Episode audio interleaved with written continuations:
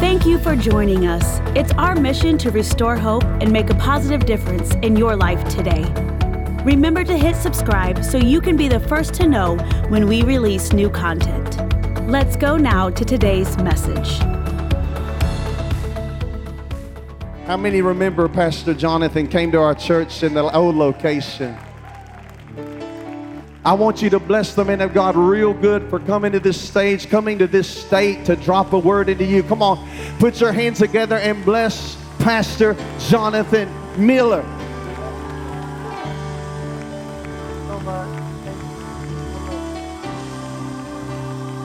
Well, come on, restoring hope. Clap your hands. Give Jesus a shout of praise. You're clapping good, but you're not shouting good. Come on, shout a little bit tonight. You're in church on a Sunday night. You could have been anywhere, but this is double Sunday. You about to get a double dose. Come on, clap your hands, open your mouth, and give God a shout of praise. I want y'all to just remain standing for a moment. When we came in tonight, Pastor Aaron had told me, hey, you're at home, it's your house, take as long as you want to preach. So I'm gonna preach about five and a half hours tonight. You know, he See, I can't say that here. Y'all take me serious and you work me. I know you will. But Pastor Christina, my beautiful wife who's here with me, I honor her. So glad she's here with me, hanging out. Give her a big hand. When when we were on the plane today, we talked a lot about being here tonight. And of course, I'm really excited about the word God has put in my heart. But we were really just kind of nosy. We wanted to see what God's been doing around here. And uh, when we pulled into the, the property, I told my wife I felt like Sheba must have felt when she told Solomon, the half wasn't told me. Because we've seen pictures online, your pastors have told us about everything. But to be able to see the grounds, the facility, and to see what God has done for you, I'm gonna have a praise break for you. Because this, I told pastors, so this isn't like a little blessing, you know, this is a bit, this big blessing. And to those of you that have invested time, money, energy, prayer, praise, worship, God bless you for your investment. And may God continue to strengthen you as you take this even to the next level. But we rejoice because we think that your pastors are two of the greatest pastors, two of the greatest people on planet Earth for real. Okay, y'all aren't doing good. You you need to there you go. There you go. There you go. There you go. There you go. And I want to I want to say something before like all preachers, I want to say something before I say something. It's been said many times before, I'm sure, by many, many people. But I think it needs to be said in this setting and in this season. Not only does this church need your voice, not only does this nation need your voice, I believe the world needs what's in and on this man and this woman of God. And I prophesy right now that every mountain is going to move, every valley will be lifted, waters will be parted. Every door that God wants opened will be opened. Every door He wants shut will be shut. I'm prophesying a new level, a new favor, a new glory is coming upon your pastors, and whatever hits their house is going to hit your house. So you better clap, you better jump, you better shout, you better spin. You're in church on a Sunday night. You can get as crazy as you want to get.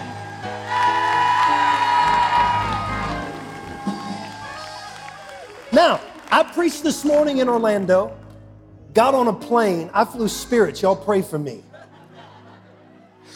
and I didn't come to play around, I came to have church.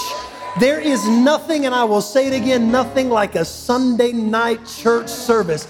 I know you burned the house down this morning, but we resurrected it this afternoon so we can burn it down again. I need you to give God 60 seconds of crazy, radical Sunday night revival, Pentecostal, Holy Ghost filled, Holy Ghost baptized, Holy Ghost anointed. Give him some praise on this Sunday night. Come on, church, lift your voice.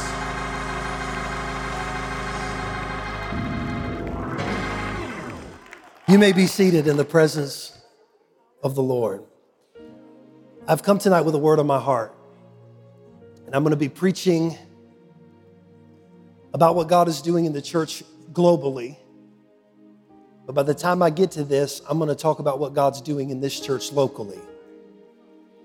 And I believe before we leave this place tonight, whoo, there are mantles. God, I feel the Holy Ghost already that are going to fall on this house, fall on your life. I'm telling you, you'll never be the same again. Everybody said amen and amen. Thank you to one of the baddest bands on planet Earth. You all are awesome. So, can I read some scripture to you tonight? I know some churches you go into, you read two verses and the, you lose the people, but I'm going to, I know where I'm at tonight. I'm in a Bible church. And I want to read a few verses to you out of 1 Samuel chapter 4. Then I'll be reading a few to you out of 1 Samuel chapter 5. And I will be reading quite a few verses as we start, but since y'all come to church on Sunday night, you love the Bible. So I want to skip around and just highlight a few verses. And I'm actually using the Amplified Version. And I'm going to start in verse 2, 1 Samuel chapter 4, verse 2. It says, The Philistines assembled in battle formation to meet Israel. And when the battle was over, Israel was defeated by the Philistines, who killed about 4,000 men. Everyone remember that number, 4,000. That will be important.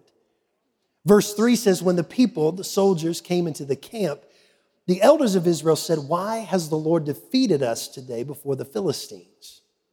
Let us bring the ark of the covenant of the Lord here from Shiloh, so that he may come among us and save us from the hands of our enemies. It's going to get good in here tonight. Verse 5 So it happened as the ark of the covenant of the Lord came into the camp, all the people of Israel shouted with a great shout. If you didn't bring your shout, go to the car and grab it and come back in. So loud was the shout that the earth resounded. And in verse 6, when the Philistines heard the noise of the shout, they said, What does the noise of this great shout in the camp of the Hebrews mean? Then they understood that the ark of the Lord had come into the camp. I like that. Just by the reason of the shout, the enemy knew the ark. I'm going to preach tonight. I'm in trouble. Was in the house. Verse 7 the Philistines were afraid and they said, uh, God has come into the camp. They said, Woe, disaster has come to us, for nothing like this has happened before. Verse 10, y'all still doing good. You're a word church. Come on, verse 10. So the Philistines fought Israel and they were defeated again, and every man fled to his tent. But this time it was a great defeat, for 30,000 soldiers of Israel died. So the first time they go against the Philistines, 4,000 die. They do it a second time with God, with the ark. They do it the right way. And not only do they lose, they lose 30 thousand men. Everybody shake your head. Come on, stay with the preacher. Verse 11 says, But the ark of God was taken, and the two sons of Eli, who was the high priest, the judge of Israel, his two sons, Hophni and Phinehas, were killed. Y'all still doing good? Verse 15 says, Now Eli, who was 98 years old, his eyes were dim, so he could not see. Verse 16, he asked the messenger who told him, I have come from the battle line today. I have escaped the battle line. And Eli said, Tell me, my son, how did things go? Stay with the preacher, I'm almost done. Verse 17, the messenger replied and said, Israel has fled before the Philistines. There's been a great slaughter amongst the people. Your two sons, Hophni and Phinehas, are dead, and the ark of God has been taken. Verse 18, when mention of the ark was made, not mention of his two sons, Hophni and Phinehas, but when mention of the ark was made, Eli falls off of his seat, breaks his neck, and dies. If I didn't give you enough scripture, can I give you four more verses? First Samuel, I'm setting some groundwork here. First Samuel chapter 5, verse 1 through 4. I'm moving quickly. The Philistines took the ark of God. This is the result of First Samuel 4. They take the ark of God, they brought it to Ebenezer to Ashdod. Verse 2 they took the ark of God and put it in the house of Dagon and set it beside the image of Dagon, their chief idol. And verse 3 says, When the people of Ashdod got up early the next day, behold, Dagon had fallen on his face on the ground before the ark of the Lord. Watch this. They took Dagon and returned him to his place. But verse 4 when they got up early the next morning, behold, Dagon had again fallen on his face on the ground before the ark. But this time his head and both of his hands were lying cut off of the threshold, and only the trunk was left on him. You better clap your hands and thank God for his word on this Sunday night. As I begin, I want to make a statement. And that statement is this The enemy knows when the ark is in the house. Oh, it feels good on Sunday night. The enemy knows when the ark is in the house, when presence, power, and spirit is in a place. You can have bells and whistles and you can have incredible programs, but there is nothing that can substitute or take the place of the presence of God. You have beautiful lights, you have a beautiful property, you have talented and anointed musicians. You've got two of the greatest pastors and preachers in America and in the world today. But what makes this church special is not the bells and the whistles and the beautiful property. It's the fact that oil runs down these walls and oil runs from this altar and the enemy knows, cancer knows, diabetes knows, poverty and lack knows, depression and suicidal thoughts know when the ark is in the house. As many of you know, back in the Old Testament, God chose to house his presence in this box called the Ark of the Covenant. That's how he chose to manifest himself. Today, of course, he chooses to house himself in the person of the Holy Spirit. And in case you didn't know, the Holy Spirit lives in you. You house the Holy Spirit. There is no ark. You are the ark. Don't you know you are the temple of the Holy Ghost? Uh, but as it was back then, so it is today. The enemy, cancer, diabetes, all these things that the enemy brings, knows when the ark is in the house, when the ark is in the camp. And one of the ways, Pastor Aaron, the enemy knows the ark is in the house is through the shout of God's people. Eh, so, no wonder going back two and a half years ago when the enemy tried to mask the world. No wonder the enemy has been working overtime to silence our shout and to oppress our praise. And if you think this is a new tactic, you've been sleeping because this goes back all the way to scriptures like Mark 10 when blind Bartimaeus lifted up his voice and said, Jesus, thou son of David. You see that as a petition, but it wasn't a petition, it was a petition wrapped in praise. Jesus, thou son of David, was the praise. Have mercy was the petition.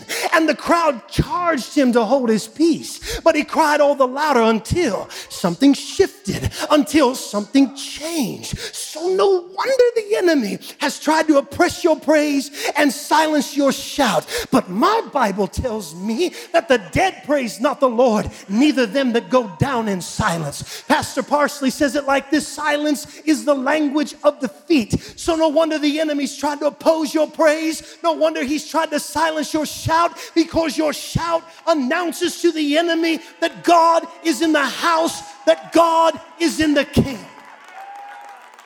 Watch this because, pastors, the Philistines didn't need to read a post on Instagram. They didn't need a feed on Facebook. They didn't need TikTok, all that stuff. They knew by the reason of the shout that the ark was in the camp, that God was in the house. I came to tell you tonight next time cancer shows up at your front door, say, Sorry, God's already in this house. Next time sickness and infirmity, poverty and lack, depression shows up at your front door, say, Sorry, God's already in this house. Would you indulge the preacher? Get up on your feet, 60 seconds and make an announcement to the forces of hell and to the powers of darkness. God is in this house. That means cancer has to go, diabetes has to go, depression has to go. I wish you'd open up your mouth and let the devil know God is in the house.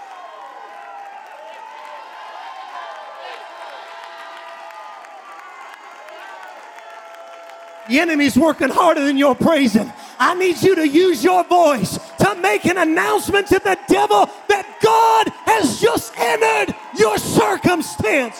Lift up your voice. Give a high five to three people and tell them God's in the house. All right, be seated. That was my introduction. That was my introduction. I want to get into the message. I want to get into the message. Shout, God is in the house. I have to take you, I'm going to preach long. He told me I could. to take you back to the beginning. In our story, the Israelites are engaged in battle again with their arch rivals, the Philistines. And the Philistines won the battle 4,000 Israelites dead. So the elders of Israel convene, they get together, they say, Let, us have a conversation and let's talk about what we could do better and different next time to ensure a better, and y'all better track with me, to ensure a better and different result. One of the elders, I don't know who he was, he had to be a wise elder. He raised his hand and said, Hey, pick me over here, I got an idea. He said, Let's go. King James says, Fetch the ark. Let's bring the ark back and let's try uh, what we've been doing on our own with the ark. The problem with this is the very fact that they were able to suggest using it on the second time means they were arrogant enough to think they could win without it on the first time. Y'all ain't shouting good. This is an epidemic amongst leadership in the modern day church that think they can do this thing called church without this thing right here called oil. I'm preaching so much better than you're shouting. They think they can do this thing called church without an ark. Can I dig on this? They think they can do it without preaching the whole truth, nothing but the truth, so help them God. What do you mean by that? The blessing and the curse? Ask a question. How in the world are people supposed to know what they've been redeemed from if they don't know what they've been redeemed from? I'm tired of these slick Rick preachers that think they can do this thing without preaching death, burial, and resurrection, baptism of his death. Am I saying bad words in church? The message of sacrifice, the message of suffering, the message of surrender. They think they can do this thing called church without preaching the person and the presence of the Holy Spirit, without preaching the baptism of the Holy Spirit with the evidence of speaking in other tongues. And why do they think they can do it without the ark? Because they're sexy enough. You don't need oil when you're sexy. They're trendy, they're relevant. They have more followers on their Instagram than you do. They're more popular than you are because they show more of their body than you do.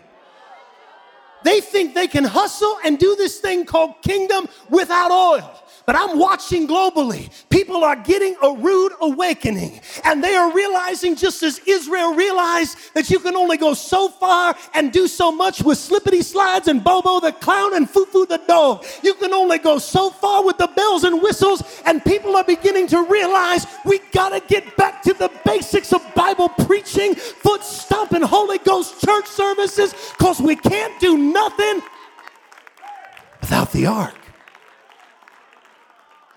We doing okay?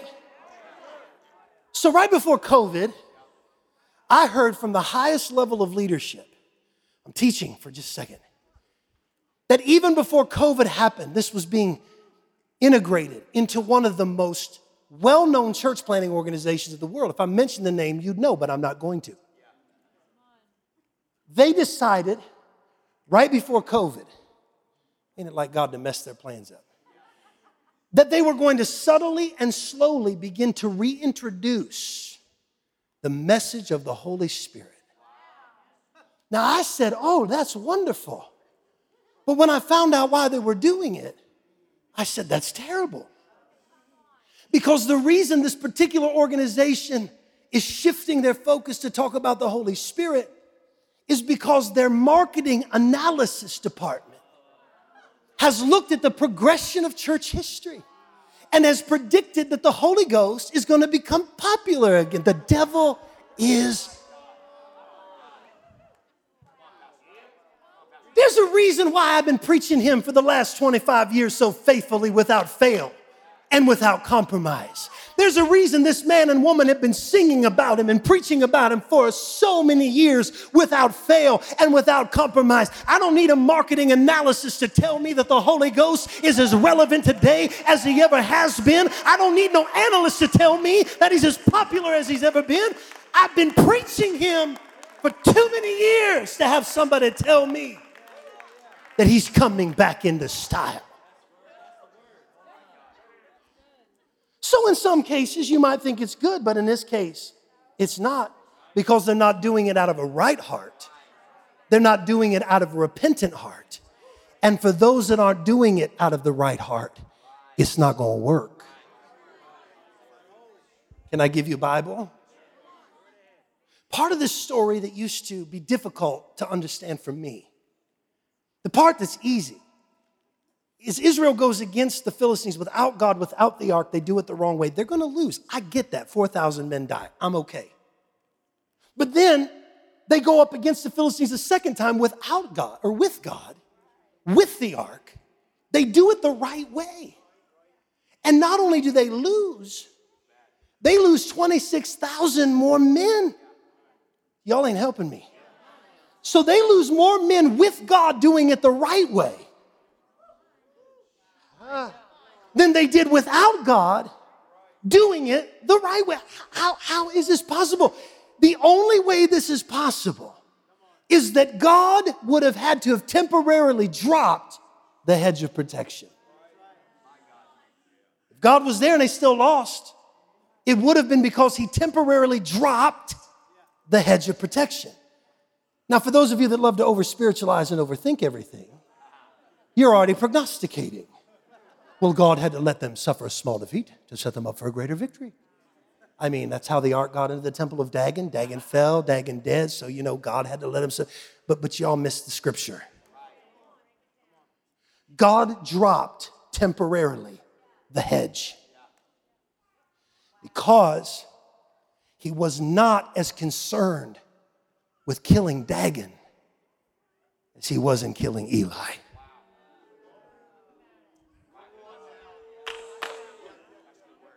Who was Eli? The high priest, the judge of Israel, who had one job protect the glory, and he failed. His daughter in law had a baby called Ichabod, which means the glory has left. I want you to know that Eli represents a generation of fathers that have failed in fathering, a generation of leaders that have failed in leading, a generation of men and women of God that can't rebuke, correct, or admonish their spiritual children. And they have brought Israel, as Eli did, under such a dispensation of grace that anything now is permitted. We can paint our nails and call ourselves a man. Y'all don't want to help me tonight. We have gone under such a dispensation of glory that you can't check anybody anymore. And that is the problem with our society today. We have exchanged the word conviction for the word offense. When I grew up, people said that convicts me. Smokers would bring their Marlboro Reds and say, That convicted me. People would drop their dope on the floor and say, That convicted me. Now we're offensive. You didn't see me. You didn't validate me. You didn't recognize me as this. You don't, I don't feel a safe space. That ain't a safe space in here. This is an incubating womb for revival and for miracles and for deliverance. We got to get back to the basics.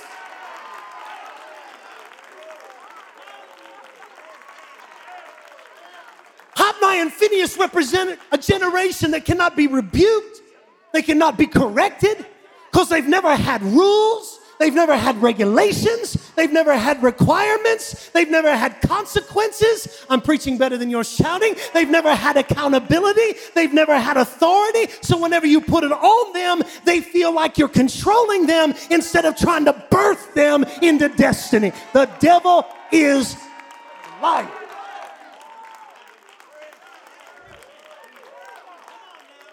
Be seated. Hophni and Phinehas also represent a generation that don't know how to honor. Just sit on this one for a minute. Because I've seen it amongst my own peers and colleagues. They'll stand on platforms built by men and women of God and hail them and regard them as giants of the faith, generals of a generation, and then they'll call them by their first name from their own pulpit. Or they'll go into a back room grab the check, and while they're grabbing the check, gossip is coming out of their mouth about the very man or woman of God they just preached for. Hophni and Phinehas represent a generation that don't know how to honor, and it's for the same reason. They've never had rules, regulations, requirements, consequences, accountability, and authority. And the reason this honor thing is so important, watch this, is that you can only get out of someone in direct proportion to the measure of honor that you bestow. You should not want a position in this house you should not seek a place. The place that you should seek is this and when you humble yourself before God, He will exalt you before men. If you really want to get the oil that's on their life, you don't need to hang around them. You don't have to be on staff. All you got to do is honor them. Every day, just say a prayer of blessing. Every time you see them, give them a hug and say, I love you if nobody else does. Because when you honor this man and this woman, the oil that God has put in them will begin to fall on you. Can we take 30 seconds and honor them and let them know we love them? I mean, for real. This ain't no fake. This is this is real out of your spirit, out of your heart. Thank this man of God. Thank this woman of God. I see her praying over the babies tonight. I see her weeping over the children. I see her praying. I see this man of God leading prophetic worship. Give God praise for them. Be seated. So, as it was then, it is today. God's not as interested in killing Dagon as he was in killing Eli. And so the church has gotten it wrong. We're going after social issues, cultural issues, moral issues, ethical issues. And God's trying to say, Do you understand that I have to break Eli's neck before you're qualified to break Dagon's? This is the heart of God speaking. Get the spirit of compromise out of pulpits, off the platforms, out of the praise and worship teams. Get it out of the books. Get it out of the products. Get it out because there has to be a generation that is called out of darkness into his marvelous light. There has to be a generation of fire breathing men and women of God that are not afraid to preach the whole truth, nothing but the truth, the blessing and the curse, the death, the burial, the resurrection, the baptism. I need to know if I'm in such a place tonight where you are a fire breathing man, a fire breathing woman. You will not back down, you will not remain silent. I'm looking for somebody to get up on your feet, open your your mouth and let hell know the ark is in this house. The ark is in my house. The ark is in the camp. Come on, take 30 seconds and give him praise. I mean, for real, fill this room with praise. I'm almost done, but give him some praise in the house.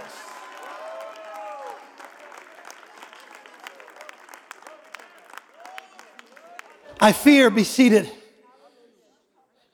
I fear that the church as a whole, not this church, the church as a whole, is the only global brand, the only global organization that's beginning to change its language, its wording, its definitions in an attempt, watch this, to be relevant.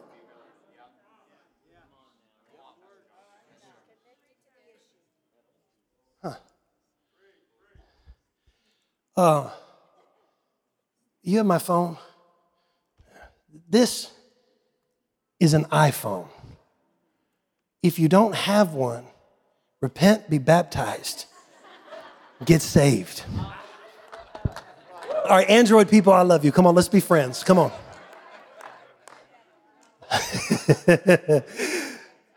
iPhone. I've had one for a long time. Let me tell you how long I've had an iPhone. Not long after getting my very first iPhone, Apple started using terminology before they released technology. iMessage is coming. I didn't know what one was, but I knew I wanted one.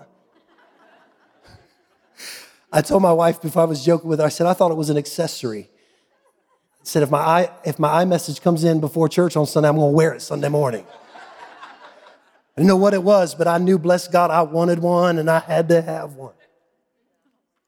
It is amazing how the Fortune 500 companies have figured something out the church is too slow to catch. They figured out that when they use words that we, the consumer, do not understand, it builds this thing called mystique and intrigue. My question is since when has the church lost her mystery? We're so much like the world that there's nothing to figure out about us. Since when has the church become afraid? I really am preaching better than you're shouting.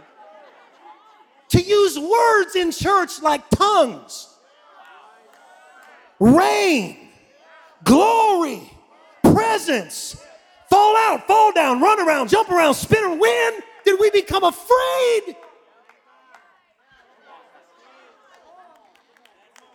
Can I tell you the truth? Just a little while ago, I was on an international leadership Zoom call. Ain't that special? Leaders from all over the world Africa, Asia, Australia. Pastor Aaron, the guy that was conducting the meeting, is a guy that's just, I'm gonna be honest, he's a lot cooler than I am. Some of these guys are just way too cool for me. I'm 42, just trying to get by. This guy was so cool. Let me tell you how cool he was. He started out the meeting by saying, Yo, word, man. I just felt like laying back and smiling. He, this is what he said before God.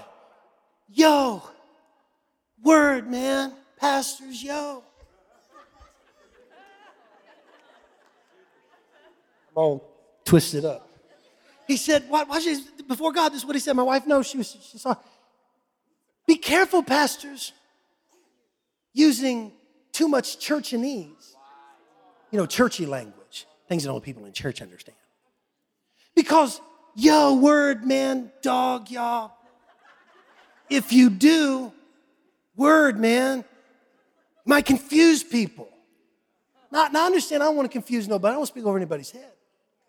But for him to insinuate that someone could come into church and hear churchanese is as ridiculous as me saying I'll be offended if I go to Italy and hear them speaking Italian.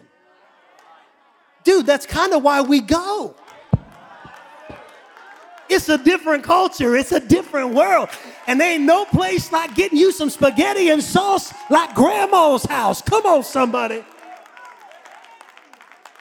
My wife and I pay thousands of dollars and use a lot of Delta points to get over there just to escape and go into another world. So, no, I don't want to, to, to promote speaking over people's heads and confusing them. I just want to remind you don't forget that there's a hunger in the heart of the seeker, or they wouldn't be here in the first place. And maybe the reason they walk through this door is because they're tired of the deadhead religion they've been in for 30 years. Maybe they're looking for fire, and may they find it here at Restoring Hope. This is what he said. I'm done, I promise. I'm done. Almost. This is what he said. He said, Be careful. This is, this is, this is the truth. This is what leadership in the body of Christ is saying today. Be careful using words like fire. This is what he said. Pastor Amanda before God. And he used this example. You're going to love this. He said, Because if you do, people come in, they say fire, fire, fire. He said, They're going to get a visual image of what happened to Michael Jackson in the 80s when his hair caught on fire. He said that. And he looked into the screen and he goes, Yo, word, man. Who wants that? And I shouted at the top of my lungs, Yo, word, man. I do. If it burns drugs out of somebody's body, I do. If it burns adultery out of someone's heart, I'll take all of it I can get. If it burns sickness and infirmity and poverty, I'll take all of it that I can get. I need you to take 30 seconds, get up on your feet, and let heaven know how bad you want the fire. I mean, get up on your feet and let heaven know how bad you want the fire. I'll take the fire nobody else wants. I'll take the fire no one else is willing to pay the price for. Clap your hands, open your mouth, and let heaven know how bad you want If I'm gonna go through hell, I'm coming out with fire. If I'm going through controversy, I'm coming out with fire. I need you to take 30 seconds before I close this out and let heaven know we want fire.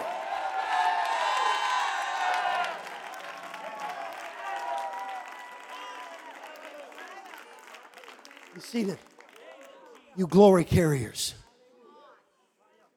This is your mandate to never buckle your knee and never compromise. Never let your foot off the gas pedal. This is a Holy Ghost tongue talking pew jumping, aisle running, fall out on your face until snot gets on the carpet, church, and we're not sorry for it. We paid too much of a price to be quiet now. You may not like it, but it'll get rid of your cancer. You may not like it, but it'll get rid of his pornography problem. You may not like it, but it'll clean up her drug issue. I need you to understand this is who you are. Don't ever change and don't ever compromise. Be seated. Can I give you the word for this house? Just a few more verses. Y'all okay? I know this will seem like a twist, but I'm talking about fire. And I have to say something prophetically in this house. In Zechariah chapter 2, verse 1 through 5, I want to read this to you very quickly. Zechariah is having a vision. Verse 1 says, I raised my eyes and I looked, and I've been waiting for three months to come birth this. Behold, a man with a measuring line in his hand. I said, Where are you going? He said to me, To measure Jerusalem, to see what its width is, to see what its length is.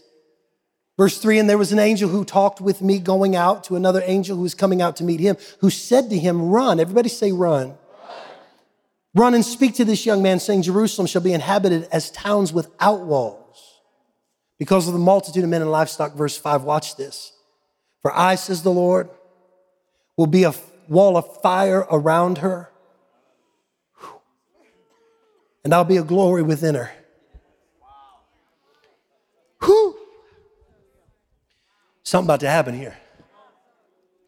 In verse 5, talking about fire, God says, I will be a wall of fire around my people, and I will be a glory within her. When you see the word wall mentioned in scripture, most commonly it's in reference to defense or to protection. So I'm gonna say something here. If you don't have the fire, don't expect protection. Have you seen which churches survived and thrived in COVID?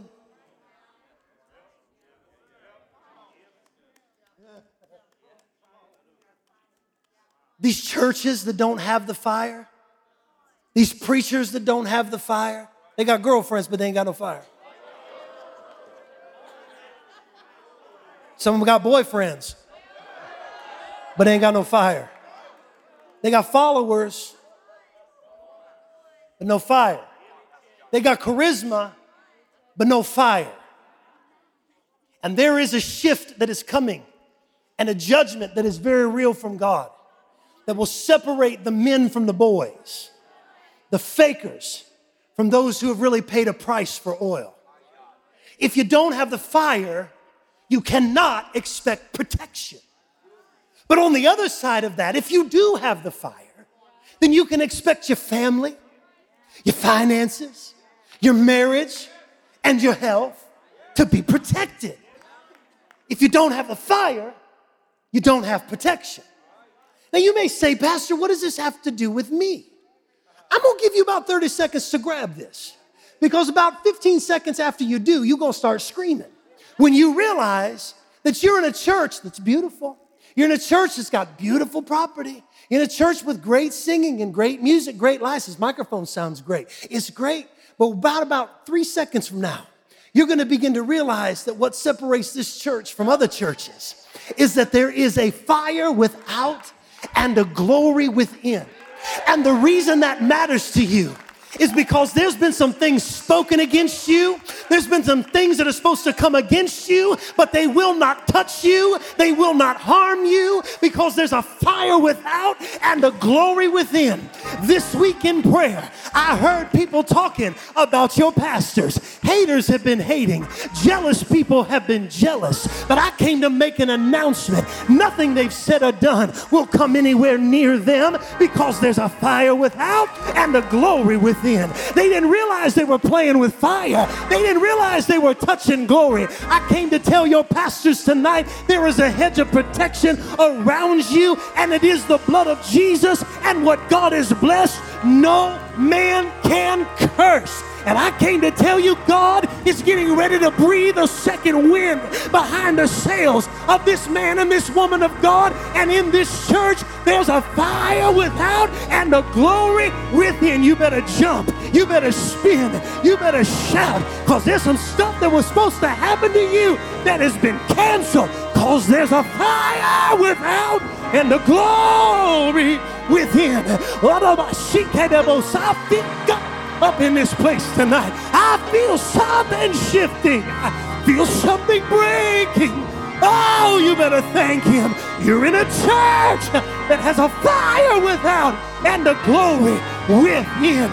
Somebody give God 30 seconds of crazy Sunday night Pentecostal Holy Ghost praise.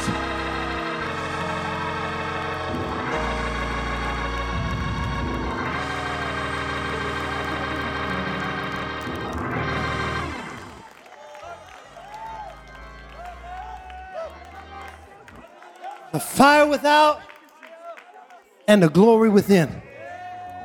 Now watch, I'm almost done. Y'all okay? Can you give me six minutes? Be seated, be seated. I, I got a lot to tell you. I'm almost done. There's a fire without, there's a glory within. For all of you that just jumped, shouted, and ran, you about to jump, shout, run all over again.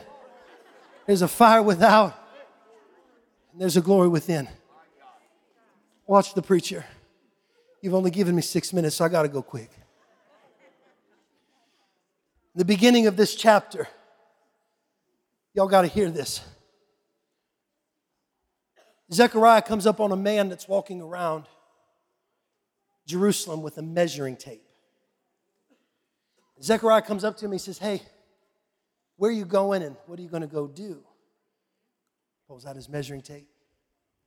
Well, I'm going to Jerusalem. Measure how wide, measure how long. And while he's saying this to Zechariah, an angel ran. Y'all gonna have to remember that word. He's about to run again. An angel ran up to him and said, Hey, take that measuring tape and put it away. Do not measure Jerusalem. Because what God is going to do with it, it cannot be measured. I'm preaching myself drunk. It cannot be measured and it cannot be limited. The prophetic implication is this Whenever you begin to measure, because a measurement in and of itself is a limitation. A measurement says it starts here and it finishes there. It begins here and it ends there. Whenever you begin to measure what God can do, you immediately begin to reduce. Y'all with me? You limit what God can do. Now, I might have told a little bit of a fib earlier because I told you I took spirit here, but I really, I really didn't come here on an airplane. I know it looked like I did, but it was just my body sitting next to that cute girl right there in the front row. But I didn't actually come here on an airplane. I know it's a little confusing. You're like, but you said you did, and your wife was there, but What'd you do, Pastor? How did you get here? Did you take a boat? No, I'd have taken way too long. Did you drive? It's a 10 hour drive. If it's over 10 minutes, I'm not interested. So, Pastor John, if you didn't come on a plane, if you didn't come on a car, you didn't come on a boat, how'd you get here? You want to know how I got here? I ran.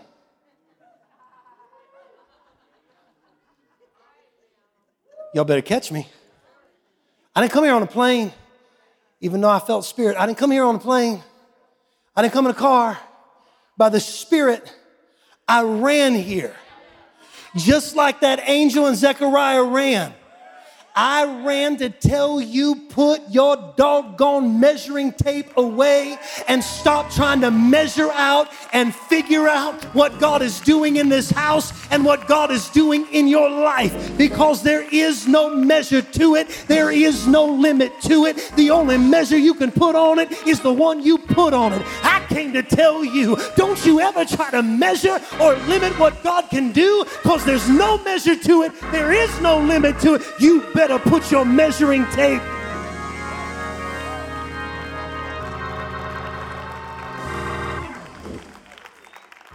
About three months ago, I was with Jerry Eze. You have to meet him, an incredible pastor in Abuja, Nigeria. They have like 100,000 members now, just a small work that God is starting to grow. And they have a slogan for their church, their international ministry. When I was praying about our time together, I felt I needed to speak this word over your house. And I texted Pastor Jerry three weeks ago. That's how long I've been waiting to give this to you. And I asked him if we would have any plagiarism issues if I stole his phrase for tonight. He said, We can have it. This is the banner I want you to march under. What God cannot do does not exist. It's Sunday night, so I got to say it a second time. What God cannot do does not exist. So, whenever you hear something from your pastors and you get out your measuring tape, put it away and remember what God cannot do does not I came under an anointing tonight to tell you don't you ever measure what he can do. Don't you ever limit what he can do because what God cannot do does not exist. Next time you come in here and worship, put your measuring tape away and take the limits off. Next time they preach something that stretches you in your capacity, put the measuring tape away and take the limits off. Next time they reveal the next for this church and the vision is too big for you to comprehend, put the measuring tape away and take the limits off. Next time you have an opportunity to clap a clap, to shout a shout, to dance a dance, put your measuring tape away and take the limits off. As a matter of fact, why don't you get up right now on your feet and clap that clap, shout that shout, and put your measuring tape away? What God cannot do does not exist. Somebody give him praise in the house tonight. Oh, you can do better than that. Praise him until the limits come off. Praise Him until your mindset shifts and changes. Praise Him like you believe that what He cannot do does not exist. Praise Him like you believe it.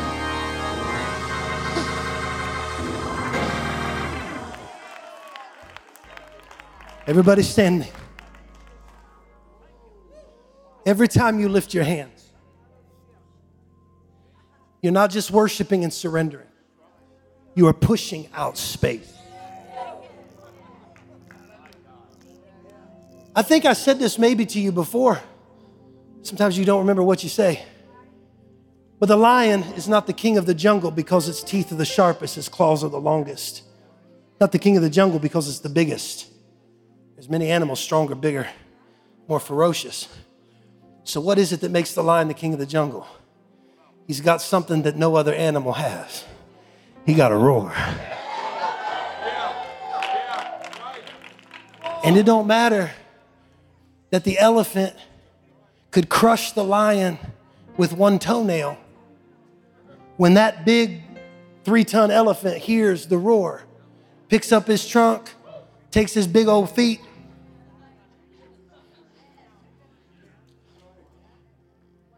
The symbolism is this that if you ever want to increase your territory, all you got to do is increase your roar.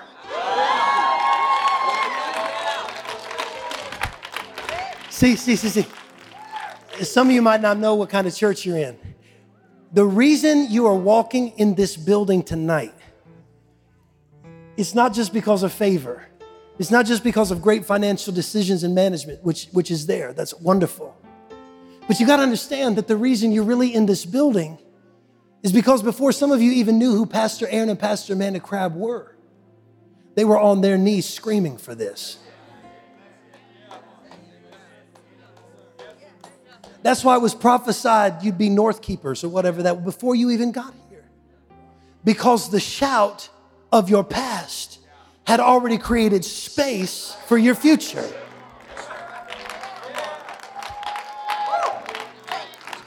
I told my church this morning being a parent is hard. And we're still trying to figure it out before they graduate. Come on, we're trying to figure it out.